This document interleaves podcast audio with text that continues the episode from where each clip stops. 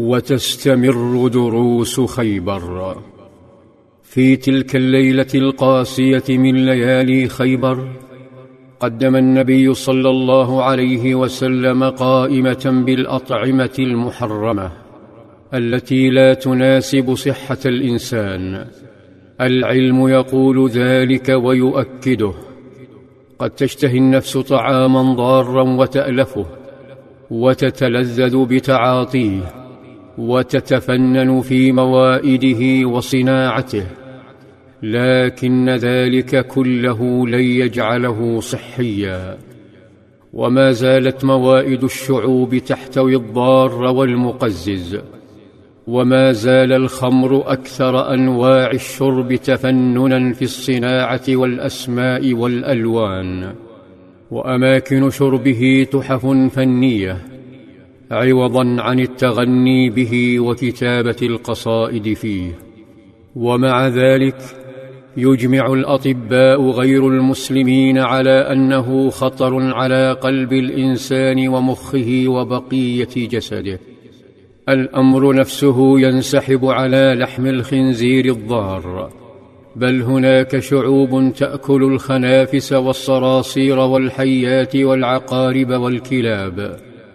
هنا لا وجود للعقل ولا للعلم ولا للحضارة بل حضور تام للجسد وشهواته حضور تام للعادات والتقاليد والموروث الشعبي.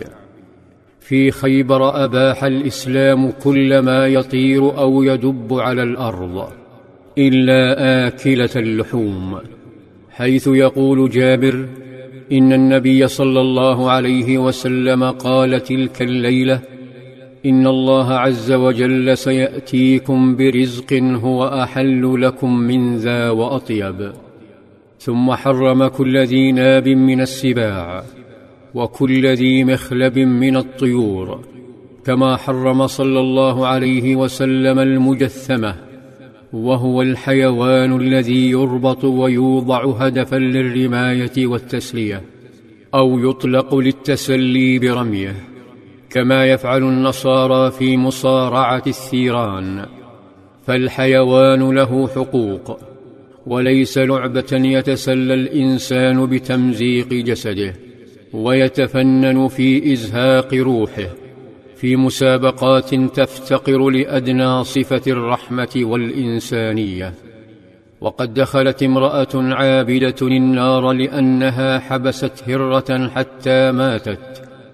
ودخلت امرأة عاصية الجنة لأنها رحمت كلبا عطشانا فسقته بل أمطرت رحمة الإسلام حتى على السباع حين دافع عن حقها في العيش. فنهى صلى الله عليه وسلم عن أكل الخلسة وهي الفريسة التي يصطادها السبع وتموت بين أنيابه فيحرم انتزاعها منه. وأخيرا وعلى أرض خيبر فاجأ النبي صلى الله عليه وسلم صحابته فاجأهم بالنهي عن زواج خطير اجتماعيا وصحيا يسمى المتعة. وهو يختلف عن الزواج المعتاد الذي أركانه الرضا ووجود الولي فزواج المتعة بلا ولي كما أنه يحدد فيه وقت الطلاق قبل بدء الزواج. وخطورته تكمن في أنه مؤقت قد لا يستغرق ساعة وليس له عدة. مما جعله مع مرور الزمن أخطر اجتماعيا وصحيا من ممارسة الرذيلة. بل وصل الأمر بمن يمارسونه اليوم إلى شيء تأباه كل الديانات السماوية وتنفر منه الطبائع البشرية السوية.